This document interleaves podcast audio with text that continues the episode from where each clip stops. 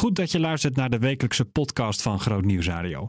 Normaal gesproken natuurlijk een weekoverzicht, tenzij we iets bijzonders hebben om met je te delen. Een nieuwe podcastserie. Je hoorde er vorige week al een klein beetje over toen ik een sneak preview gaf aan het einde van de aflevering van vorige week dus. Uh, en ja, vandaag is die er gewoon. Dus ik ga hem ook met je delen. Aflevering 1 van de Open Doors tapes. Een serie die we hebben gemaakt samen met Open Doors. Het zijn allemaal pioniersverhalen. En je hoort eigenlijk alleen maar de pionier aan het woord. Um, wat kun je verwachten? Nou, hele bijzondere, spannende verhalen. Uh, Klaas Muurling is de eerste gast in de serie. Hij begon op jonge leeftijd te werken voor Open Doors. En toen hij er op 21-jarige leeftijd nog maar drie maanden werkte, werd hij gevraagd voor zijn eerste smokkelreis naar Oost-Europa. En later ging Klaas op pad met zijn vrouw. De kinderen die bleven gewoon thuis. Luister naar de eerste aflevering van de Open Doors tapes. De smokkeljas. Dit is een Groot Nieuws Radio podcast.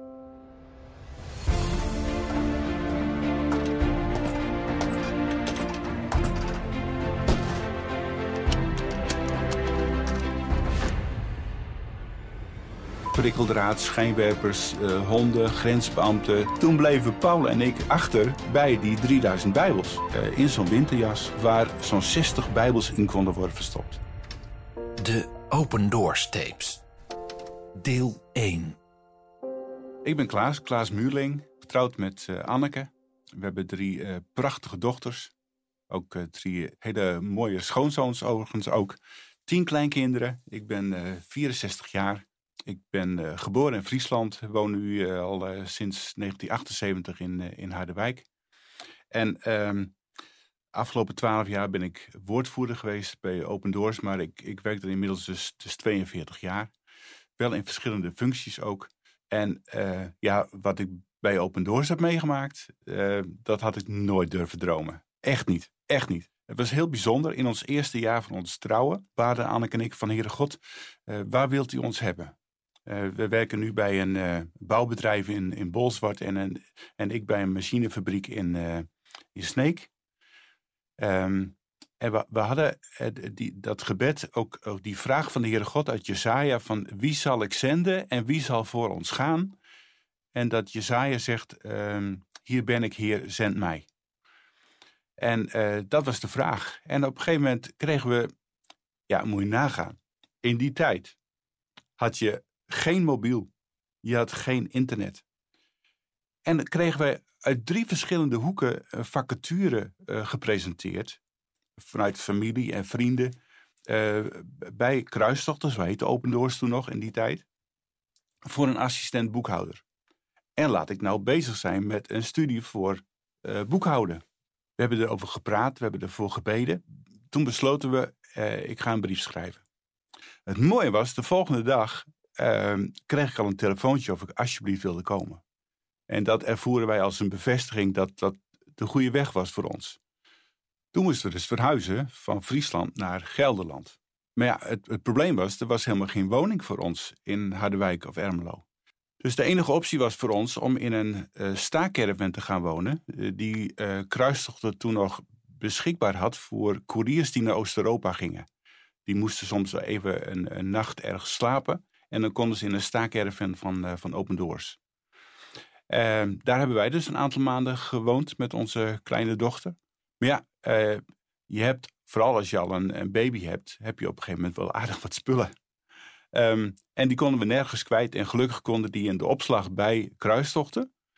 Uh, en op een gegeven moment kwam een vrachtwagen dus de, de camping oprijden om allemaal spullen voor onze caravan neer te zetten.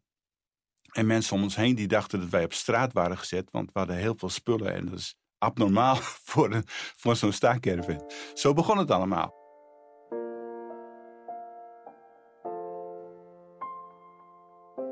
Ik ben bij kruistochten uh, gaan solliciteren, uh, omdat het met zending te maken had.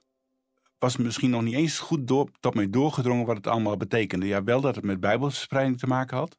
Dat, dat sprak mij enorm aan. Um, maar ten diepste had ik denk nog helemaal niet goed door wat, wat het eigenlijk allemaal inhield. elke dag kregen we natuurlijk te horen van couriers uh, hoe ze hun opdracht hadden vervuld. En dat ging vooral uh, in alle gevallen bijna goed. Ehm, dus er waren geen verhalen van arrestaties of, of, of, of, of zulke soort dingen. Maar spannend was het wel. Want ook de monteurs in de garage die uh, bij ons op kantoor. Uh, daardoor konden we overigens nooit gasten ontvangen op kantoor vanwege alle geheime werk. Omdat campers, caravans, die werden dus naar ons toe gebracht. En dan ergens werd in zo'n caravan of in zo'n auto een, een, ruimte gebouwd waar bijbels konden worden verstopt. Soms in de vloer, soms in het plafond, soms in de zijwanden. Ehm, noem maar op, wat voor plek dan ook. En ehm, dat lag dan niet voor de hand om dat open te kunnen maken. Bijvoorbeeld bij één auto moest je een inbussleutel ergens in de vloerbedekking steken op een bepaalde plek waar een klein gaatje zat. En dat, dat, dat kon niemand zien. Dat, dat, alleen als je het wist, kon je die sleutel in de, in de juiste uh, plek aanbrengen. Uh, en dat werd allemaal bij ons bedacht. Waar we elke dag mee bezig waren, was inderdaad een, een soort spannend jongensboek. Uh, maar wij zagen het vooral van, uh, wij willen, wij willen uh, God vertrouwen om dit werk te kunnen doen, om mensen in nood te helpen. Die, hun, hun vraag naar de Bijbel was zo sterk, ehm, zo schrijnend, dan moesten we gewoon iets aan doen. En het was eh, voor de teams ook en voor mezelf later ook eh, steeds weer opnieuw een, een, een, het vertrouwen op God. Want we wisten, en dat zeiden de, mijn collega-monteurs, die zeiden dat ook. Uh, wij kunnen nog zo ons best doen met geheime ruimtes aanbrengen en zo. Maar we weten dat aan de grens mensen psychologisch getraind zijn, die kunnen dwars door je heen kijken. Die, die weten precies of iemand iets te verbergen heeft of niet. Of iemand zenuwachtig is of niet. Um, en we hebben gewoon de hulp van boven, van, van God nodig, om dit werk te kunnen doen. Anders redden we het echt niet. Dus de afhankelijkheid van God, die was gewoon heel sterk. Overigens, nog steeds. Maar, uh, dus daar had ik elke dag mee te maken. Uh, ja, en toen komt uh, de directeur naar mij toe, na drie maanden werken. En die zegt, Klaas, het, het, het is nou wel wat. Er is een koerier ziek geworden. Maar er moet met spoed een team naar Roemenië. Um, ben jij beschikbaar? Ik werkte dus nog maar amper op kantoor. En toen kwam dus al die vraag. We hebben het er samen over gehad, en uh, Anneke en ik. En uh, ik heb ja gezegd.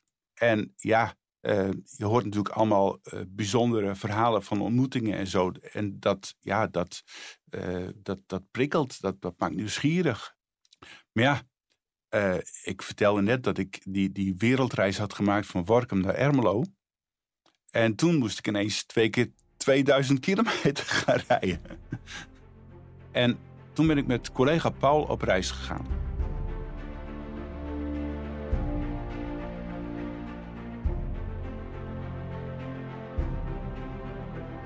Voordat we op, op reis gingen, uh, kregen we een uitleg over uh, hoe de reis zou gaan verlopen.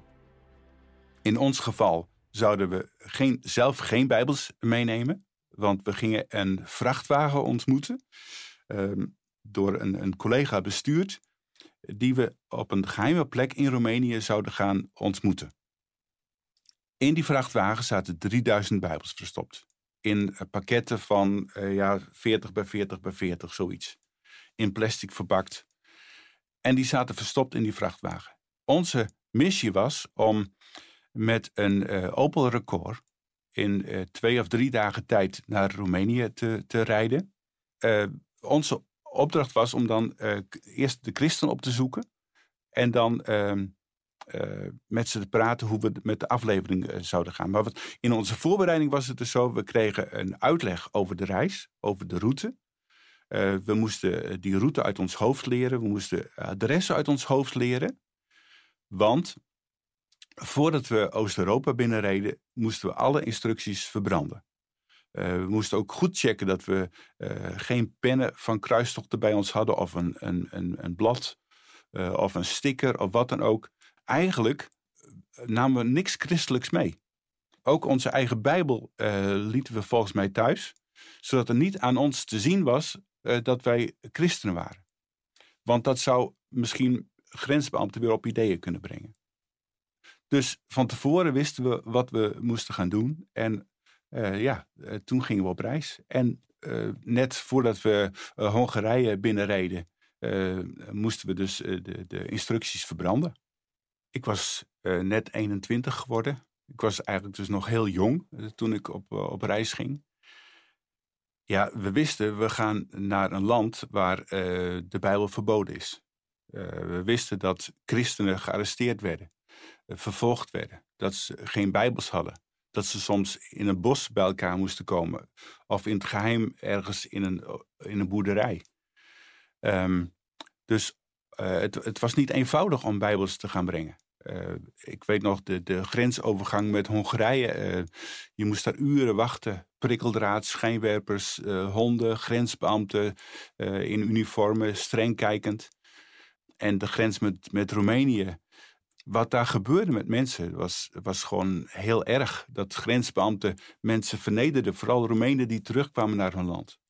Dat mensen stonden soms te huilen bij hun auto, want alles werd eruit gehaald. Zelfs de bekleding van auto's werd eruit gehaald. Uh, mensen moesten dingen inleveren, werden uitgescholden. En dat na uren wachten, uh, zelfs met kleine kinderen en zo. Wij waren dus op reis gegaan met een auto zonder daar, daar Bijbels in verstopt. Want die zaten allemaal in die vrachtwagen waar die 3000 Bijbels in waren verstopt. En die waren allemaal voor uh, die contactpersonen in, in.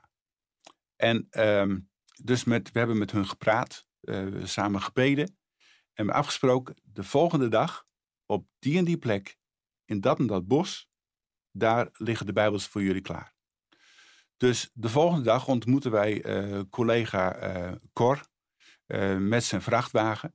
Die reed daar zomaar een zandpad in met zijn grote vrachtwagen en opleggen. Hoe die dat allemaal voor elkaar kreeg. En dat durfde. Later hoorden we van hem ook wel dat hij soms uh, klappertandend van de angst aan de grens stond. Want ja, als hij gepakt zou worden met 3000 Bijbels, dan zou hij gewoon jaren in de gevangenis terecht kunnen komen. Uh, we ontmoetten hem in een bos. We maakten ons even, of, of we, we wilden gewoon zeker weten dat er niemand aankwam. En toen het helemaal stil was, snel de deuren open, snel de Bijbels uit dat geheime uh, vak gehaald. En later deden we dat nog weer anders met, met huurbusjes. Maar toen hebben we dus die Bijbels achter een paar struiken gelegd. Zodat Cor snel weer kon vertrekken met zijn vrachtwagen. Want dat is natuurlijk heel raar dat een vrachtwagen daar in een bos uh, stond. En uh, ja, toen bleven Paul en ik achter bij die 3000 Bijbels.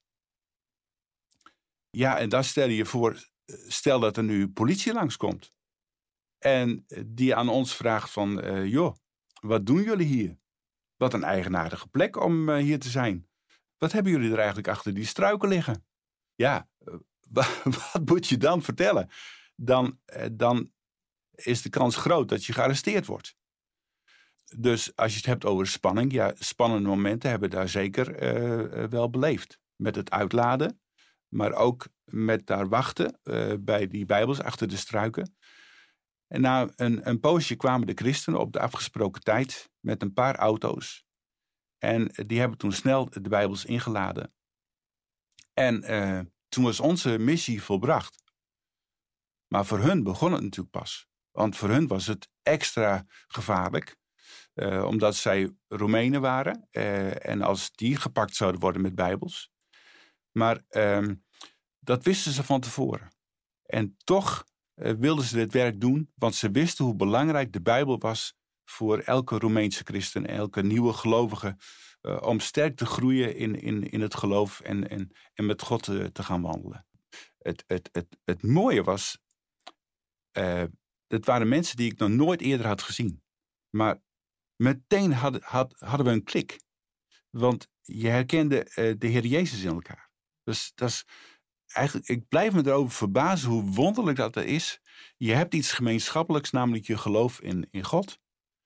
Uh, je verlangen om de Bijbel te lezen, om te bidden. Uh, en dat, dat, dat zie je in elkaars ogen. En dat is zoiets moois. Uh, ik, herinner me Psalm 133. Uh, ziet hoe goed en hoe liefelijk is het als broeders te samenwonen. Ja, die rijkdom, die, die herkenden wij uh, in Oost-Europa als we mensen bezochten. En dan had je het over mensen van evangelische achtergrond, van kerkelijke achtergrond, van, zelfs van orthodoxe achtergrond. Dat was een, een, een, schat om met deze mensen gewoon te zitten niet alleen de vreugde van hun geloof, maar ook de vreugde dat ze eindelijk, eindelijk die Bijbels gingen krijgen.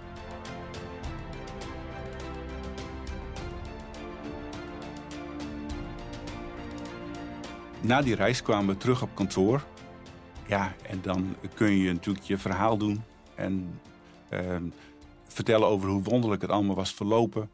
Uh, hoe de Heer, God gebeden had verhoord. En dat was uh, gewoon gaaf om, om met mensen die voor je hadden gebeden, om, om dat verhaal eh, te delen. Ook natuurlijk thuis met Anneke en ook met, met, uh, met vrienden. Hoewel we toen in die tijd niet over de methodes en zo spraken, want dat was allemaal heel geheim. En toen kwam op een gegeven moment een hele bijzondere vraag. Het was uh, heel moeilijk om Bijbels naar Rusland te brengen. Eigenlijk was het zo, elke Bijbel die er naartoe gaat, die telt al, al neem je maar één mee, zeg maar. Eh, de, die, die Bijbel wordt niet door één persoon gelezen, maar door een hele familie, bij wijze van spreken, of door een hele kerk. Het, het was heel moeilijk om Bijbels te gaan brengen in, in de grote getalen zoals we naar Oost-Europa uh, deden. Toen ontstond er een idee om uh, jassen te maken, winterjassen, om daar Bijbels in te gaan verstoppen. Dus niet in een auto, maar in een jas. En vrouwen van collega's die waren zo uh, bedreven daarin dat ze een dubbele voering aanbrachten uh, in zo'n winterjas, uh, waar zo'n 60 Bijbels in konden worden verstopt. Zeg maar vanaf je schouder tot aan je knieën, als een, een soort harnas om je heen. Ik, toen ik met zo'n jas liep, liep ik ook een beetje houterig, een beetje robotachtig. Want je hebt een enorm gewicht op je schouders eh, rusten. Aan je schouders hangen, zeg maar. Uh, ik maakte die reis samen met Anneke. En zij had ook zo'n jas. We wilden natuurlijk niet opvallen, maar het, het, was wel opvallend dat we dezelfde soort jas droegen. Maar goed, dat gebeurde in die tijd wel vaker. Maar uh, ik, ik, herinner me nog dat we toch wel een beetje bang waren of andere mensen dat ook zouden zien. Dus we zijn zelfs met die jas aan, met alles erop en eraan, uh, even met onze buren wezen praten om te checken of zij misschien iets verdacht zagen. De enige manier om naar Rusland te reizen was om met een communistische groep mensen naar Rusland te reizen. Individueel reizen was niet, uh, niet mogelijk. Je moest je aansluiten bij een groep. Dat betekende ook dat we uh, voor een, een, een reisvoorbereiding moesten we naar een, een reisbureau in uh, Amsterdam. Die was gespecialiseerd in, in deze reizen. Met mensen die iets hadden met het communisme. En ik herinner me dat we daar op een zaterdagmiddag waren. En dat op een gegeven moment degene die de briefing uh, verzorgde en uitleg gaf. Dat hij op een gegeven moment tijdens de uitleg ineens mij recht in mijn ogen keek. En er zaten een stuk twintig andere mensen daar in die ruimte. En hij keek mij recht in mijn ogen en hij zegt: Er zijn gekken die tijdens zo'n reis Bijbels meenemen. Ik raad je dat ten zeerste af. En hij bleef maar mij recht aankijken. Ik raad je dat ten zeerste af, want als je gepakt wordt bij de grens, dan moet de hele groep terug naar huis. En dat heb jij dan op je geweten. Hij gebruikte misschien nog net iets andere woorden, maar eh, ik had het Spaans benauwd. Want ja, hij kon echt niet weten dat wij daarmee bezig waren. Maar uh, het leek alsof hij het wist. Dus ik was ook blij dat op een gegeven moment uh, dat gedeelte achter de rug was. En dat hij daarmee stopte. Hij moest eens weten. Een paar weken later kwamen we dus met onze volle jassen, Anneke en ik, aan op Schiphol de controles waren toen nog anders dan nu. We konden toen met die jassen gewoon doorlopen alsof er niks aan de hand was. We voegden ons bij de, de andere reizigers en die zeiden op een gegeven moment tegen ons: Zijn jullie zenuwachtig of zo? Ja, zeiden we, we zijn uh, heel zenuwachtig, want we hebben nog nooit eerder gevlogen. Dat was ook waar. En we vliegen met Aeroflot en dat is niet echt zo'n betrouwbare maatschappij. De derde reden verzwegen we natuurlijk, want die droegen we op ons lijf. Maar ja, we hadden vanwege die zware jassen denk ik wel een, een, een uh, heel rood hoofd van, de, van de inspanning. En ook vooral wel van de, de, de, nervositeit. We kwamen aan boord van het uh, toestel. De bemanning had uh, de verwarming al flink opgeschroefd. Het was hartje winter. Vandaar ook die winterjas natuurlijk. Dat, dat kwam, kwam heel goed uit. Um, dus we werden zeg maar verwarmd door de, uh, door de Bijbels om ons heen. We kwamen aan boord en we wilden graag die jassen in die uh, bakken boven ons hoofd neerleggen. Maar ja, dat paste niet. Die pasten daar gewoon niet in. Die waren gewoon uh, te dik, te groot. Gelukkig was er een stoel naast ons vrij waar ik de, de jassen neer wilde leggen. Maar omdat het zo strak was ingepakt, bleven de jassen bijna rechtop staan. Uh, we hadden een, een, een, een, eh, een weekendtas bij ons en die konden we er een beetje bovenop zetten om het een beetje te verhullen. Ja, en dan zit je extra in de spanning van uh, nu is er geen weg terug meer. Dus we kwamen aan in Moskou. En al biddend loop je daar dan naar de paspoortcontrole en naar de bagagecontrole. En ja, en dan is het wel heel spannend. Uh, maar dan is het wel heel prettig om te weten dat er thuis voor je wordt gebeden. En op kantoor wordt gebeden.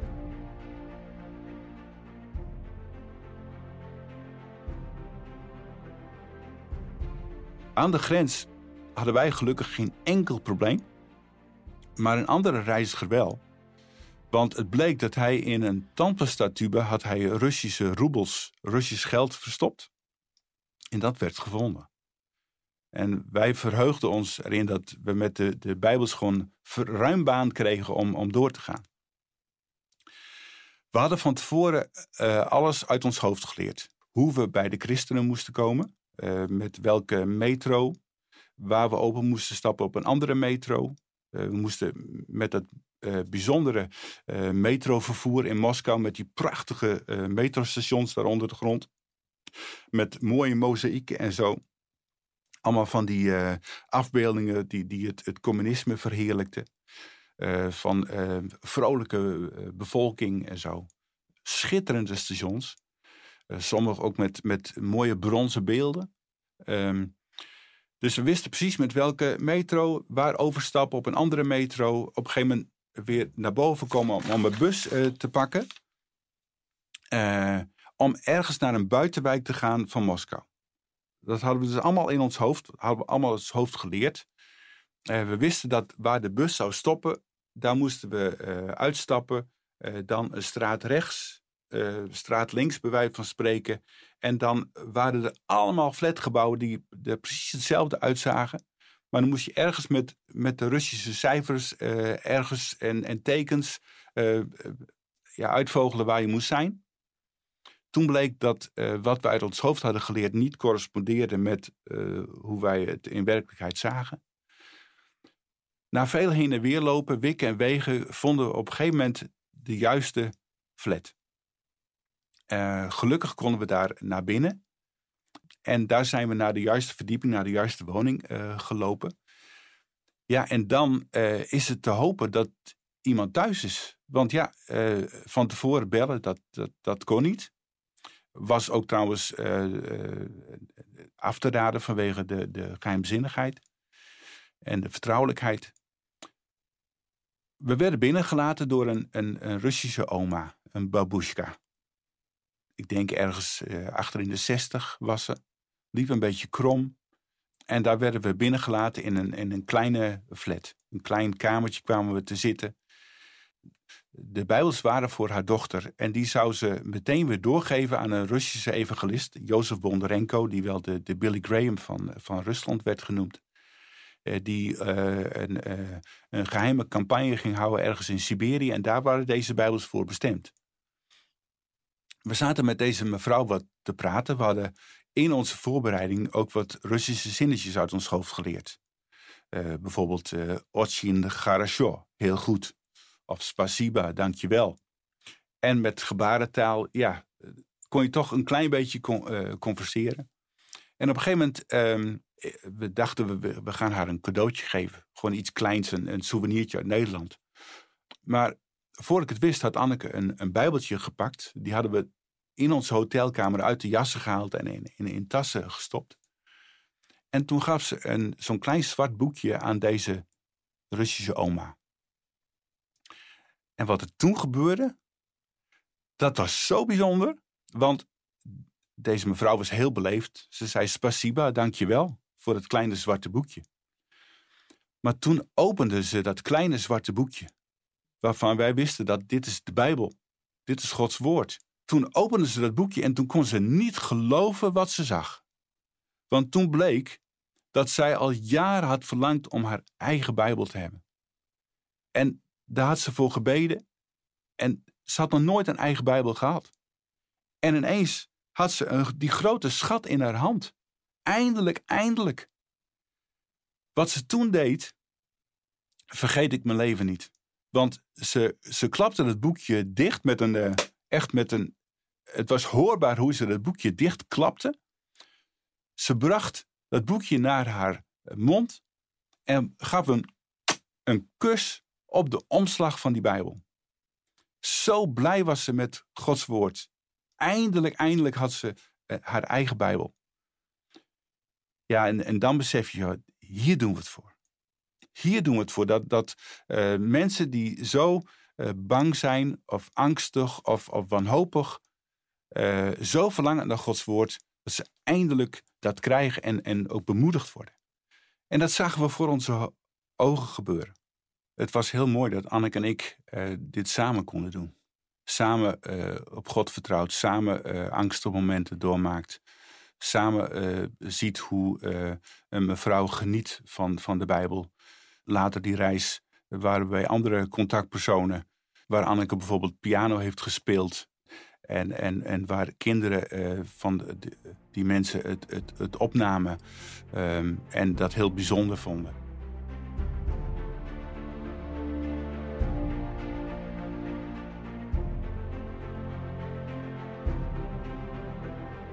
Spanning was er elke reis.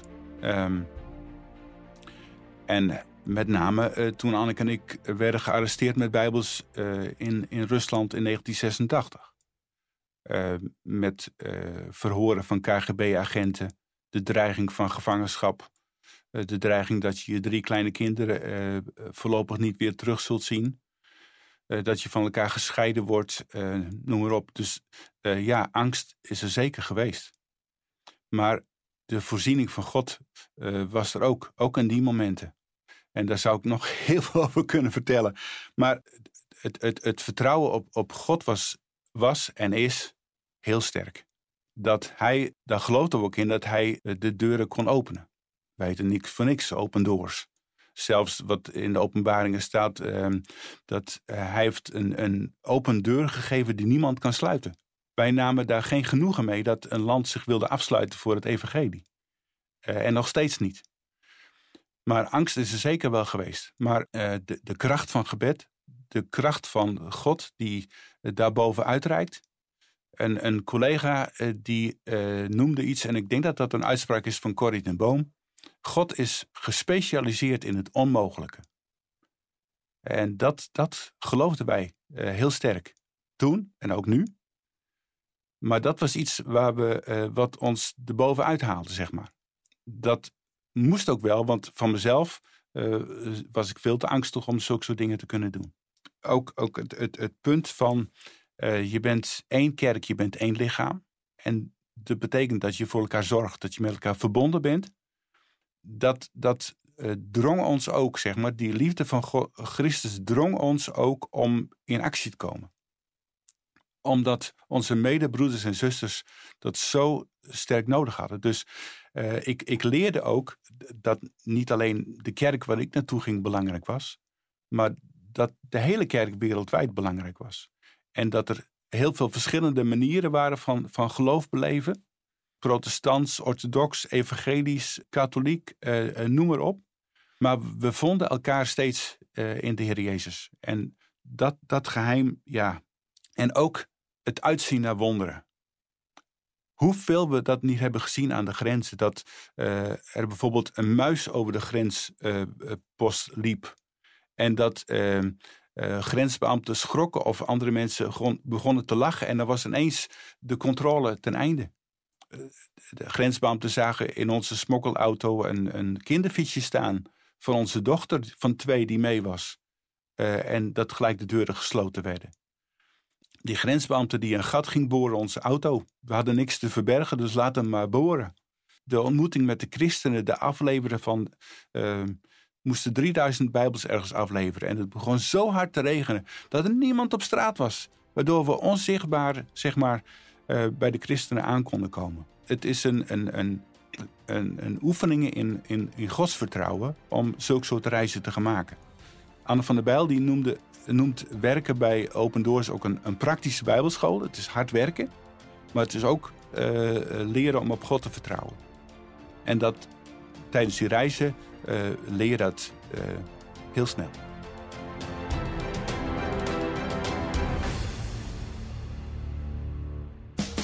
Behoefte aan meer? Grootnieuwsradio.nl slash podcast. Wil je meer verhalen over de vervolgde kerk horen? Kom dan naar het nieuwe Open Doors bezoekerscentrum in Ermelo. Meer informatie? Ga naar opendoors.nl/bezoekerscentrum.